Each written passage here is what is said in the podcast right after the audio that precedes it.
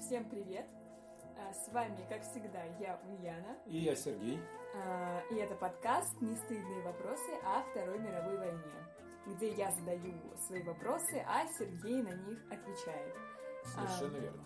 И, кстати, может, э, если кому-то не нравится приветствие наше «Всем привет!», а, можете предлагать свои варианты, писать их а, в комментариях к Google подкастам. И Вот. приписать также можно нам на почту, я напоминаю, 3w 1939 1945 собака Яндекс.ру.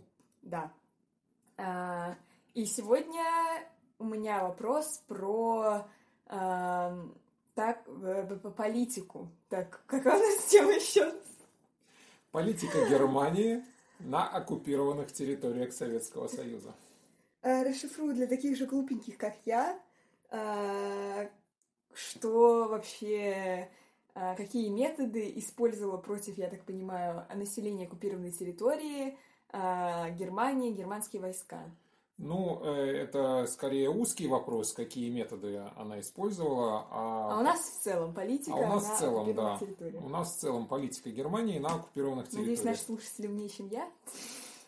Ну, мы будем надеяться на то, что наши слушатели, э, мы на это очень надеемся, что это неважно, кем себя считают наши слушатели, умными там или не очень умными, мы их считаем очень умными, да. все.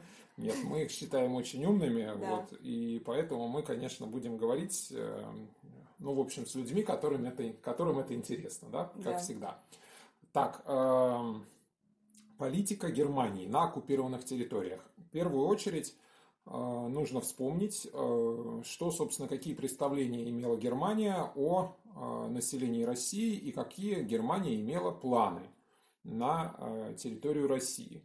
Э, В общем смысле можно сказать, что Германия собиралась эти территории, ну, по крайней мере, до Урала или хотя бы до Волги, э, планы были разные, присоединить к Третьему Рейху в качестве, э, попросту говоря, колоний.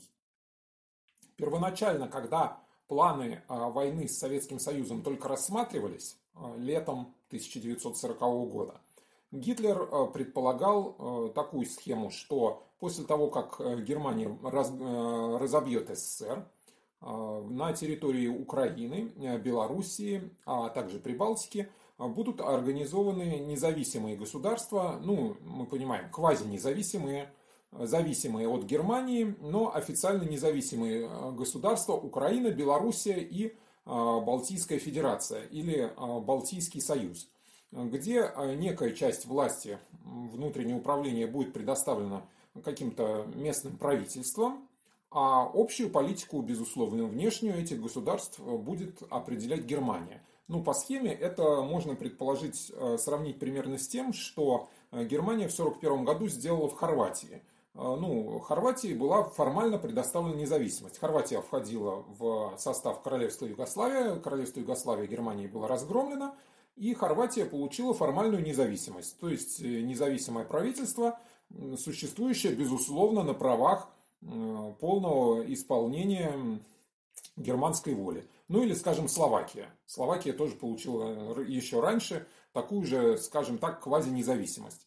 Э, Что-то подобное предполагалось и для а, оккупированных территорий, по крайней мере, украинских, белорусских и прибалтийских. Насчет, э, собственно, территорий русских, населенных русским э, населением по преимуществу, э, конкретных планов не было. Однако к моменту Барбаросса, то есть к тому моменту, когда уже началась война, эти планы были давно забыты на самом деле, и, безусловно, все эти территории оккупированные предполагалось включить в состав Германии на правах колоний. Ни о какой независимости, ни в каком, ни в каком формате речь уже, безусловно, не шла. Ни для какой из этих наций. Хорошо, но это мы э, говорим про планы. А фактически что... Фактически, эм, Германия фактически, как мы помним, оккупировала огромную территорию э, Советского Союза. И оккупация эта продолжалась э, долго, в э, ряде местностей до практически конца 1944 года. Э, Формально оккупированная территория была э, разделена на три, ну, вернее, на две категории.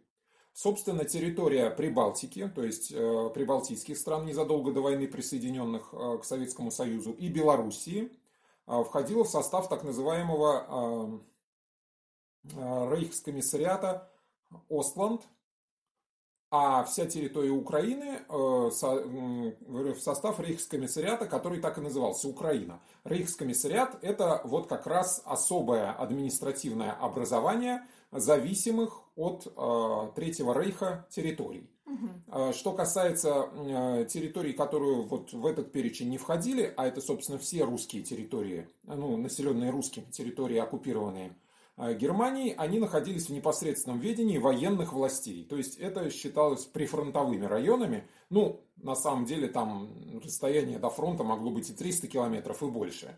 Э, но это все находилось в ведении военной администрации. Что касается рейхскомиссариатов, то это считалось гражданская администрация, и эта территория в административном отношении подчинялась специальному немецкому министерству, которое называлось Министерство оккупированных восточных территорий. И вот а, оно считалось гражданским ведомством, и это ведомство должно было там наводить, ну, устанавливать, устанавливать немецкий порядок. Если же говорить о общей политике, то, безусловно, она лежала в русле э, нацистских представлений о том, что славяне в целом являются унтерменшами. Да, мы помним. Да, мы помним об этом. Э, они унтерменши. Э, собственная государственность им не требуется, а они должны работать на благо Рейха. Ну, это, конечно же, в полной мере разовьется, когда Рейх одержит победу. Пока он победу не одержал, а, действия всей оккупационной администрации должны быть направлены на всемирное содействие армии. Собственно, эти районы, они должны служить для снабжения воюющего рейха. А, во-первых, а, промышленной продукции, во-вторых, сельскохозяйственной продукции, ну и, соответственно, прилагающейся к этой и другой продукции рабочей силы. Ну да, что логично. Вот. И поэтому Э, предполагалось э, в значительной э, степени привлечь к эксплуатации находящиеся там промышленные предприятия, ну, бывшие советские. Но дело все в следующем, что Красная Армия, когда отступала, вообще Советский Союз, он произвел, мы об этом не говорили конкретно, но, кажется, упоминали, Советский Союз, он произвел грандиозное мероприятие – он сумел эвакуировать большую часть промышленных предприятий с оккупированной территории на восток, ну, Слушайте, собственно, как, на Урал. А, как эвакуировать так, промышленные предприятия? Так, вот по промышлен... Да, совершенно верно. Все оборудование этих промышленных предприятий было демонтировано и вывезено на Урал. Ого. Вместе с работниками из тех, которые не были призваны в армию. Вот, это было грандиозное Когда совершенно это они успели? событие. Они да. отступали да, и совершенно а, заодно открутим тут все оборудование, так, ребяточки, на плечи взяли, понесли ну, Урала. в общем, э, не совсем так, но когда э, в угрожаемый период, назовем это так, э, предпринимались действия к тому, чтобы при помощи ну, не только работников этого предприятия, но также и назначенных для этого войск в помощь, демонтировать полностью это оборудование, погрузить его в железнодорожные составы, в эшелоны, и в этих эшелонах его отвезти, ну, часто по факту э, в чисто поле. Но, тем не менее, в этих местах э, старались все-таки их организовывать вокруг каких-то промышленных центров на Урале и в Сибири, но часто эти, этих городов, там, этих населенных пунктов, в принципе, не существовало до войны они появились именно вокруг э, конкретно эвакуированных промышленных предприятий. И э, Советскому Союзу удалось значительную часть промышленности вывести, а ту, которую не удалось вывести, уничтожить. Поэтому планы немецкого командования, что оно э, высокотехнологичные, в первую очередь, предприятия, находящиеся на оккупированной территории, сможет эксплуатировать, не оправдались.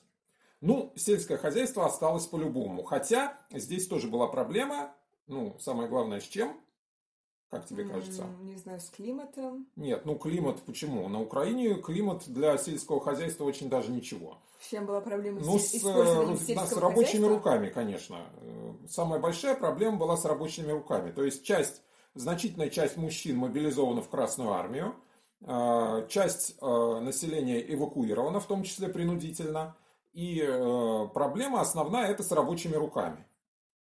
В частности, для того, чтобы определенным образом решить эту проблему, а, но также решить несколько проблем. Во-первых, проблему перенаселенности лагерей для военнопленных, во-вторых, проблему с рабочими руками на оккупированных территориях, в-третьих, проблему лояльности местного населения, а германское командование прибегает к тому, чтобы отпустить часть военнопленных из э, лагерей для военнопленных по домам. Речь идет, конечно, в первую очередь о жителях оккупированных территорий, то есть жителях Украины и Белоруссии. В течение войны примерно 300 тысяч э, советских военнопленных отпущены из э, лагерей чтобы для военнопленных, чтобы они вернулись, да, чтобы они вернулись на благо... да, на места своего постоянного проживания, чтобы они могли там работать, а также чтобы они, в частности, создавали благоприятную, ну, если можно так сказать, политическую атмосферу. Mm-hmm. То есть предполагалось, что эти люди будут настроены лояльно по отношению к оккупационным властям на основании того, что их а, выпустили из лагерей, то есть позволили им вернуться по домам. Речь идет в первую очередь об украинцах и белорусах. Ну, э, не нужно понимать, это вот часто можно встретить комментарии на этот счет, особенно в интернете, по поводу того, что вот, посмотрите, как вот э, ваши-то украинцы, э, вот Гитлер к ним хорошо относился, он вот сколько раз украинцев выпускал из лагерей для военнопленных. Ну, во-первых, нужно иметь в виду, что он выпускал не только украинцев, но и белорусов, а во-вторых, делалось это в первую очередь по той простой причине, что это были жители именно оккупированных территорий. Их не просто так там выпускали из человеколюбия, а выпускали их э, по вполне конкретным соображениям. Ну, подожди, а не сложнее контролировать оккупированные территории, если на них больше людей? А, ну, здесь мы же помним, что проблема была комплексная. Во-первых, у немцев не было лагерей, чтобы держать такое количество военнопленных. Немцы перед началом войны запланировали, что они возьмут 800 тысяч пленных. А вот. Уже к, тысяче, к концу 1941 года они больше двух миллионов человек захватили в плен. То есть, э, при том, что, ну, это отдельный вопрос, как всегда, э, судьба военнопленных. Да, думаю, про военнопленных да, нам мы нужно сделаем, записать отдельный подкаст. Но в данном случае, да, запишем обязательно. Слушайте вот. нас на Яндекс Музыке. В данном случае речь идет о том, что этих людей, во-первых, негде содержать, во-вторых, их нечем кормить военнопленных еще надо и кормить. Не то, чтобы очень сильно забежим вперед в эту тему, не, очень, не то, чтобы очень сильно немецкое командование вопрос кормежки этих людей волновал. Чем больше умрет, тем, в общем, и лучше. Э, но, тем не менее, вот э, такие акции, как э, освобождение части военнопленных из прагматических соображений, они предпринимались. Соответственно, промышленность не очень, да, получается, потому что она либо разрушена, либо вывезена.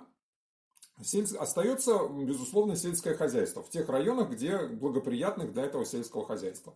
И э, задача это мобилизовать все ресурсы этих районов для поставок, ну, в первую очередь, вот, э, для немецкой армии, ну, для Рейха. Э, мы помним, что в Советском Союзе э, в сельском хозяйстве что было перед войной? Как он был, как было организовано сельское хозяйство? А... Оно какое у нас было? А, колхозное. Колхозное, да. Ну, типа как, как, как бы коллективное, колхозное. Mm-hmm. Сельское хозяйство у нас было государственное. Оно функционировало почти исключительно, ну, если говорить о товарном производстве, крупном, в качестве колхозов или совхозов. То есть это было государственное сельское хозяйство. Назовем это вещи своими именами. А, это безусловный атрибут э, ну, коммунистической, политической и экономической системы. А в Германии вот такого не было. Хотя там было планирование, мы об этом говорили, и для сельского хозяйства тоже, но все-таки там сельское хозяйство находилось целиком в руках частных владельцев.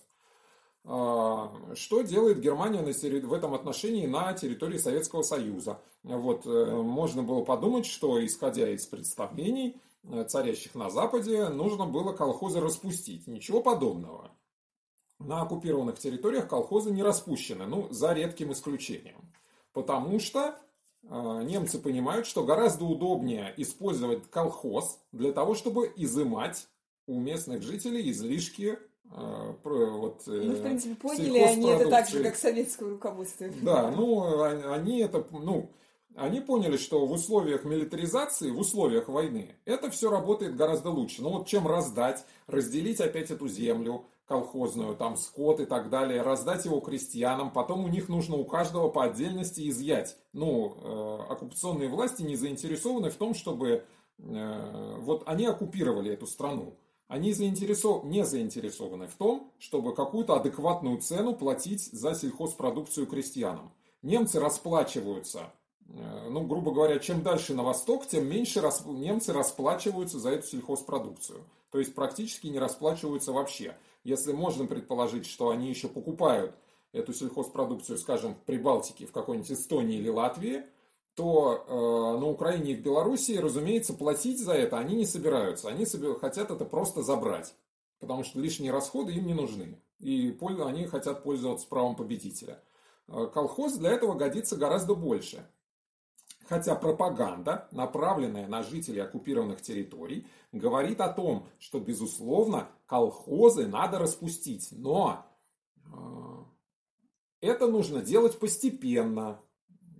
Не нужно торопиться.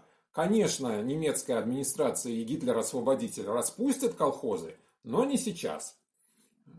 И колхозы в большинстве мест э, продолжают оставаться, и а, на них по-прежнему возложены планы. Вот они должны были сдавать за закрома Родины э, свою продукцию. Теперь они должны э, Рейху то же самое сдавать излишки своей продукции. Точно так же, причем, ну, скажем так, все-таки не за трудодни чисто, а, а в большинстве случаев за паек.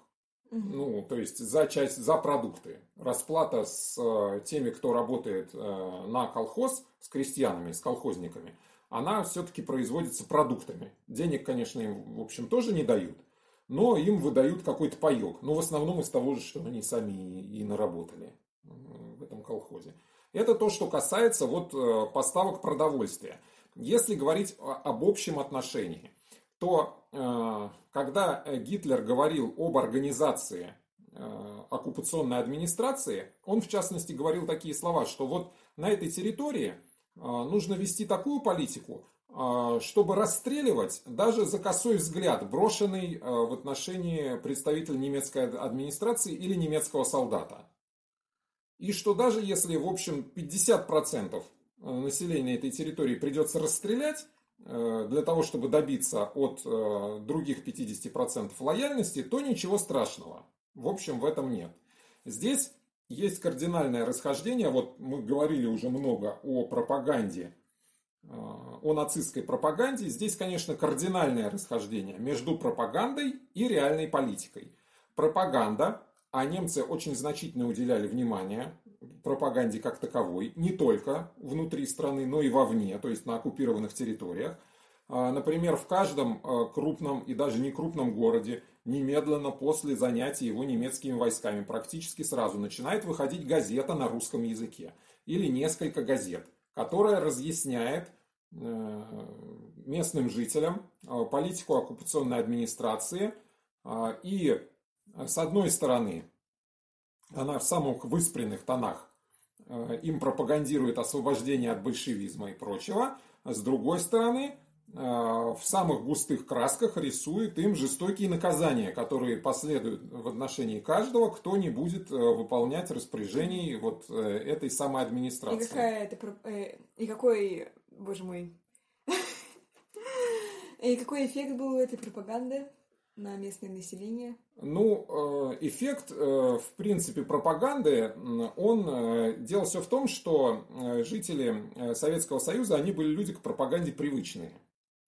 Собственно, пропагандой занималась и советская пресса на 99%. Ну, это мы, ну, это мы знаем. Вот, поэтому эффект пропаганды как таковой, он, в принципе, мы можем сказать, вот глядя ретроспективно, он ничего не значил, если эта пропаганда не была подтверждена какими-то конкретными действиями. Немецкая пропаганда имела а, положительный эффект в том плане, ой, то есть э, в тот период, когда эм, немецкой армии сопутствовал успех на фронте.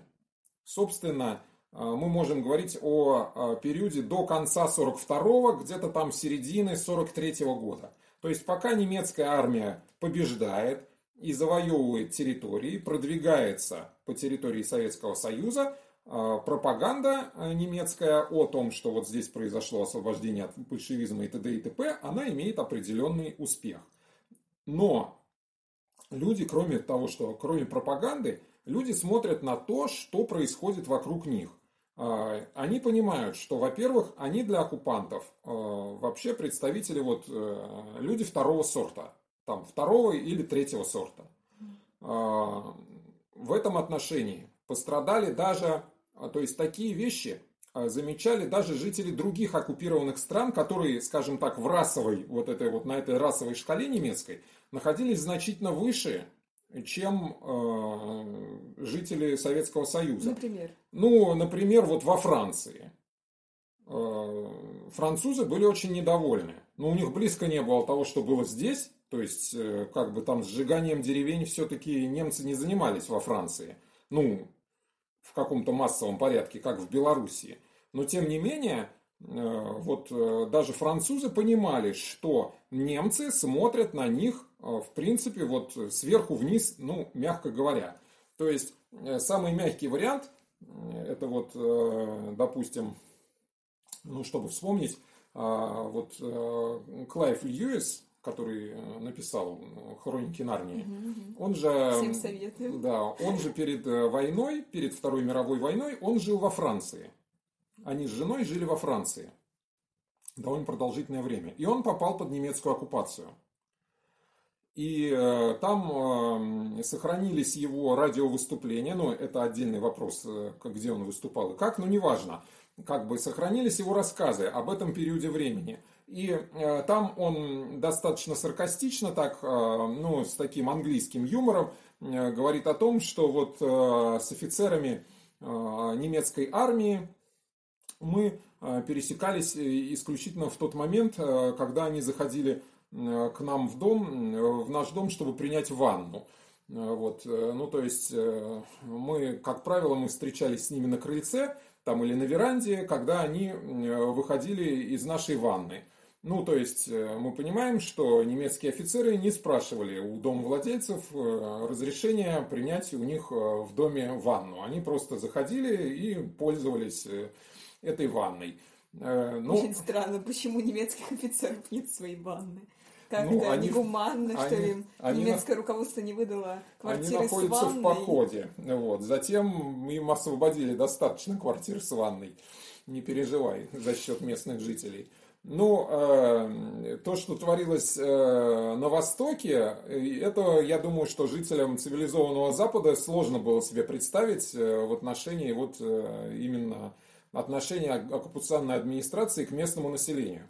То есть вот эта вот политика, что надо расстреливать даже за косой взгляд, она применялась, ну, э, вообще немцы, они изначально придерживались политики во всех оккупированных странах в том, что гражданское население должно нести несоразмерную ответственность за какой-либо ущерб, нанесенный э, представителям оккупационных войск. А, ну вот а, один из самых первых примеров известных, это когда а, немцы захватили Крит, ну, это греческий остров в Средиземном море. Да, я знаю, а, я была. Ну вот, да, ты же была на Крите. Прости, пожалуйста, я забыл. Так вот, во время захвата Крита произошел инцидент. Какие-то местные жители возле одной из деревень напали на, по всей видимости, это был небольшой патруль, Э, немецких парашютистов, и э, их всех убили. То есть там 5 или 6 э, немецких солдат, причем, по всей видимости, они были убиты там, ну, каким-то холодным оружием, там, типа вилами, топорами и, и так далее. Вот. Прибывший в эту деревню, прибывшему в эту деревню немецкому отряду для того, чтобы разбираться, местные жители сказали, что люди, которые совершили это убийство, они, их нет в деревне, ну то есть они убежали. Значит, э, вот я объясняю это как пример вот немецкой политики в отношении местных жителей. Значит, они не стали разбираться, э, вот, э, убежали они или не убежали. Вот, они просто собрали всех мужчин из деревни и расстреляли их. Это вот как бы стандартная схема действий. То есть, либо расстрелять всех мужчин либо расстрелять э, там каких-то по выбору, условно говоря, заложников и сжечь деревню, либо вариант, что называется лайт, э, выгнать жителей, а деревню сжечь. в, на территории Советского Союза при, сплошь и рядом достаточно использовалась методика расстрелять всех жителей и сжечь деревню.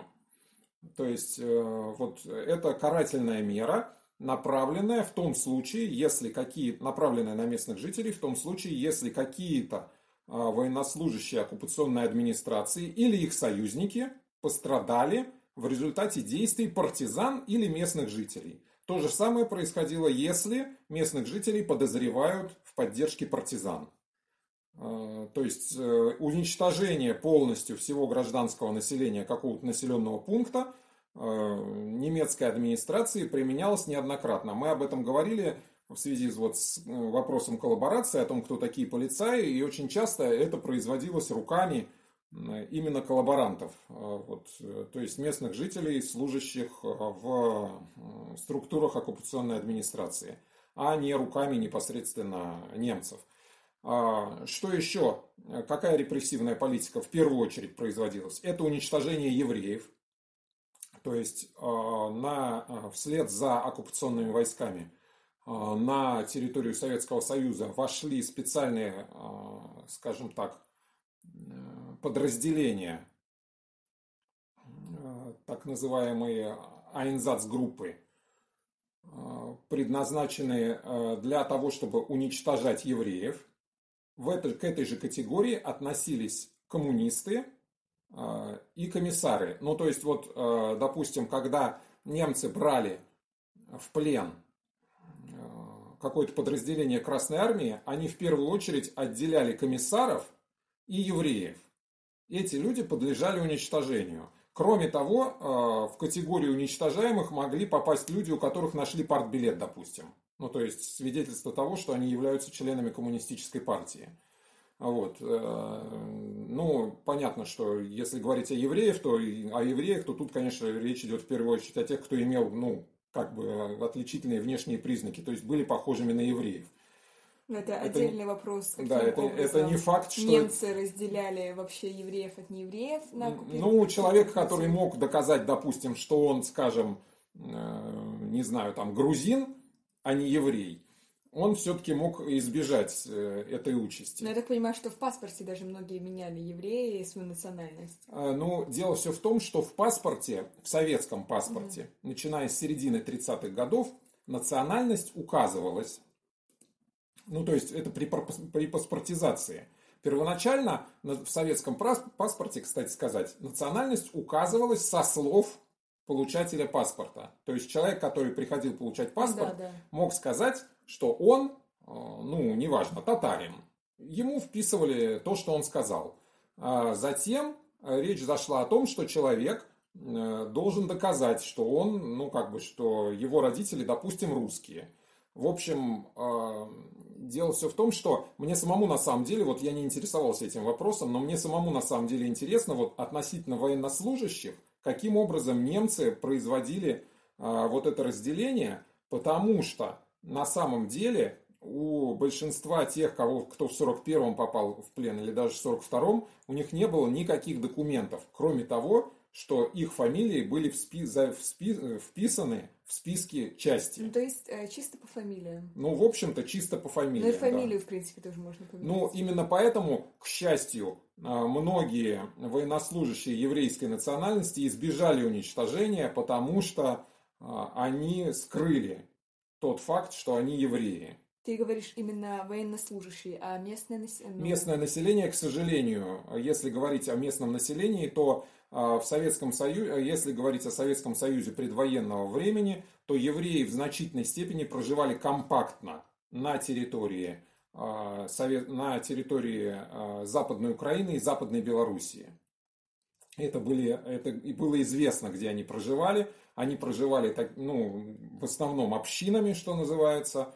А, вот, и их было легче выявить а, и легче, соответственно, ликвидировать. И а, вообще, в принципе, мы тут вынуждены говорить о том, что местное население, там, где евреи достаточно массово проживали, оно достаточно активно участвовало в том, чтобы выдать евреев, выдавать евреев оккупационной администрации. То есть после того, как было объявлено о том, что необходимо евреев выдать. И, кстати сказать, человек, который спрятал еврея, он подвергался таким же точно репрессиям, как сам еврей. На заднем фоне вы можете слышать нашу собаку, она бьет хвостом а дверь. Да, на самом деле это звук, который мы просим за него, мы просим прощения за посторонние звуки.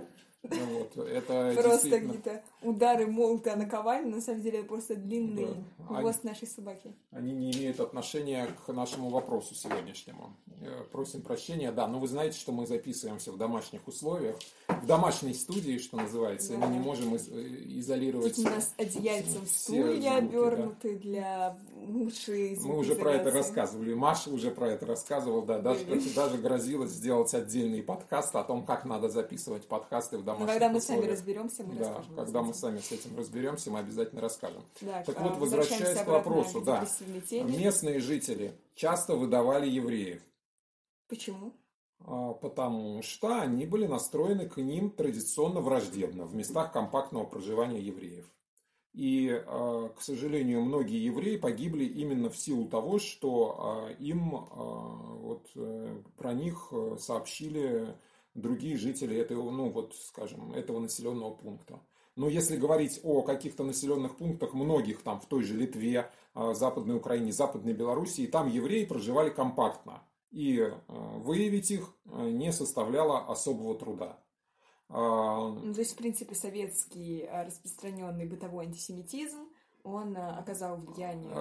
Это был даже не советский еще антисемитизм, а, в общем, можно так сказать, не звучит не очень политкорректно, но это был польский антисемитизм, потому что это территории, которые только-только вот в конце 1939 года были присоединены к Советскому Союзу, а, а до этого они были Польшей.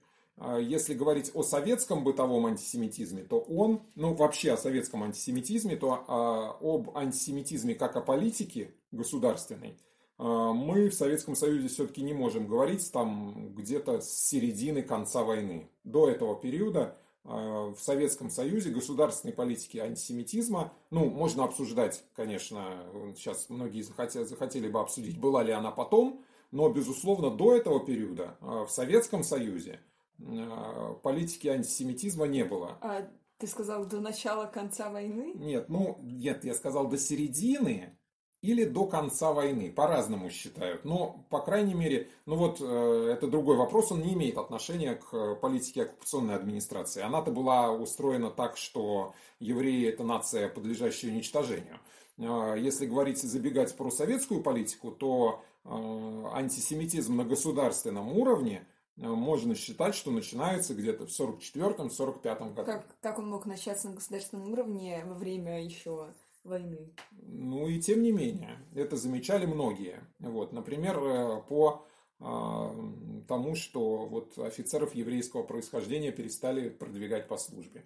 То есть им стало гораздо сложнее продвинуться. Как-то и... это очень странно. Ну, э, это другое, это тема другого разговора. Хорошо. Про это мы тоже запишем отдельный подкаст. Ну, возможно, да. Если говорить, если же говорить про оккупационную политику, то здесь нужно сказать, что вот эм, Айнзац команды, Айнзац группы. Я не помню, к сожалению, что во что входило, что было крупнее. Э, вот, э, по-моему, а, Айнзац группы, но могу ошибаться, не кидайте в меня табуретками. Э, вот, это были подразделения, которые специально формировались для того, чтобы уничтожать евреев. Евреи на территории Советского Союза первоначально уничтожались, что называется, на месте. То есть их сгоняли в гетто, какое-то время в этих гетто держали, а затем где-то поблизости же от этих гетто и уничтожали. Ну, то есть расстреливали, и тоже для этого а, старались использовать э, команды, составленные из местных коллаборантов. А, чины местной вспомогательной полиции, они в обязательном порядке входили в каком-то проценте во все эти команды. И эм, таким образом, ну, всего а, мы можем утверждать с уверенностью о примерно двух миллионах а, советских евреев, уничтоженных а, в период оккупации.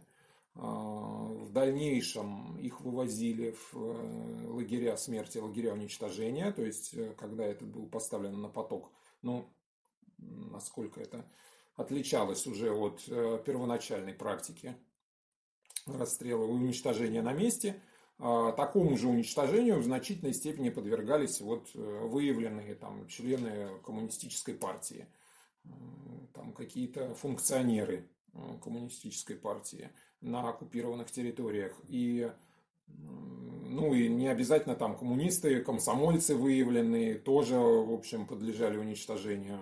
Э, то есть в этом плане проводилась совершенно конкретная политика. Хотя можно сказать, что вот в самой непосредственно в акциях по уничтожению евреев а, было задействовано вот именно этих конкретных команд, э, ну, где-то общую их численность, можно сказать, там, ну, 3-4 тысячи человек. Э, вот, то есть, э, вот уничтожение того количества евреев, о котором я говорю, это, в принципе, было осуществлено вот такими силами. То есть, если... Можем ли мы говорить, что если бы было какое-нибудь значительное противодействие, например, со стороны местного населения не еврейского происхождения, то такого масштабного уничтожения евреев, ну, это было бы невозможно. Ну, большее количество евреев бы спаслось, скажем так. Потому что а, когда уничтожение евреев началось, то часть евреев, безусловно, прибегли к сопротивлению. И нужно сказать, что примерно 4000 евреев были членами еврейских партизанских отрядов на оккупированных территориях. А, эти отряды образовались спонтанно, когда началось уничтожение евреев. И а, целью этих отрядов было в первую очередь а, именно борьба за сохранение от уничтожения еврейского населения. То есть организовывались лагеря где-то в защищен, ну, как правило, в лесу. Лагеря, в которые они старались переместить какое-то количество гражданского еврейского населения из гетто, в первую очередь, и из других мест, то есть, чтобы они могли там спрятаться. Самый известный, пожалуй, а, еврейский партизанский отряд – это отряд братьев Бельских. Э, вот э, пятеро, если не ошибаюсь, братьев, э, которые организовали, собственно, из себя самих первоначально партизанский отряд, а затем семейный лагерь. В лесу, в котором скрывалось около полутора тысяч евреев, э, которых они, как правило, ну, в общем, которым они помогли бежать из гетто, на самом деле. Угу. Дело все в том, что э, ведь эта политика уничтожения, она же проводилась секретно. Конечно же, евреям не рассказывали про то, что их будут уничтожать. Им говорили, что их собрали для того, чтобы они там работали, для того, чтобы они жили отдельно от другого населения, потому что они вот относятся к угнетенной категории и так далее. Но им не говорили, что их будут э, расстреливать. Это все все-таки производилось секретно. Даже вот э, почему немцы старались не, при, не привлекать к мерам расстрела гражданского населения воинские части. Для того, чтобы не стал... Не, это не, не только потому, что они заботились о душевном здоровье э, своих военнослужащих, хотя они и заботились тоже. Вот, как, говоря, как э, там писалось в ряде документов, чтобы не привлекать мужчин к расстрелам, к расстрелам женщин и детей, мужчин, которые имеют собственные семьи. Э, и, но и для того, чтобы не получило, что это не получило огласки. То есть это все-таки производилось достаточно секретно. Но, в общем, их было не, ну, в процентном отношении это получается небольшое сопротивление, но тем не менее можно говорить э, по меньшей мере о нескольких тысячах э, евреев, которые э, спаслись благодаря тому, что они попали вот эти вот семейные лагеря еврейские, которые находились под защитой еврейских партизанских отрядов. Кстати сказать, в тех местностях, где действовали еврейские партизанские отряды, лояльность, скажем так, местного населения к евреям сразу же увеличилась. Увеличивалась по той причине, что ну, местное население, оно, в общем, как-то начинало опасаться. Известен случай, что когда местный житель выдал немцам еврейскую семью, которая пряталась э, в селе, в одном. После этого, вот, после того, как это стало известно, и немцы схватили эту семью, как увезли в гетто и, понятное дело, уничтожили вместе с другими евреями. Кстати, родители братьев Бельских, организаторов этого отряда, тоже погибли, были расстреляны в гетто. И вот после этого случая, после того, как местный житель выдал еврейскую семью, э, вот э, эти еврейские партизаны пришли в это село и убили семью этого человека. Ну, его, убили его вместе с семьей. Э, что касается уничтожения, собственно, славянского населения, то оно обставлялось как репрессивные меры против тех, кто является пособниками партизан. Но это а, понятное дело, что проверить это невозможно. То есть, а, учитывая тот факт, что активность партизан со временем, как мы уже говорили, она увеличивалась на всех территориях, то, в общем-то, жителей практически любого населенного пункта можно было обвинить в том, что они являются пособниками партизан, и на этом основании уничтожить. Кроме того, существенная часть вот, э, оккупационной политики – это вывоз рабочей силы в Германию. Э, всего э, в общей... Ну, в тысячи, уже в 1941 году стало понятно, что рабочих рук в Германии не хватает. Предполагалось, что жители восточных территорий оккупированных, они будут работать на вот этих промышленных предприятиях, еще бывших советских, но большинство этих предприятий не действовали – а в Германии не хватало рабочих рук, категорически, потому что рабочие были призваны в армию.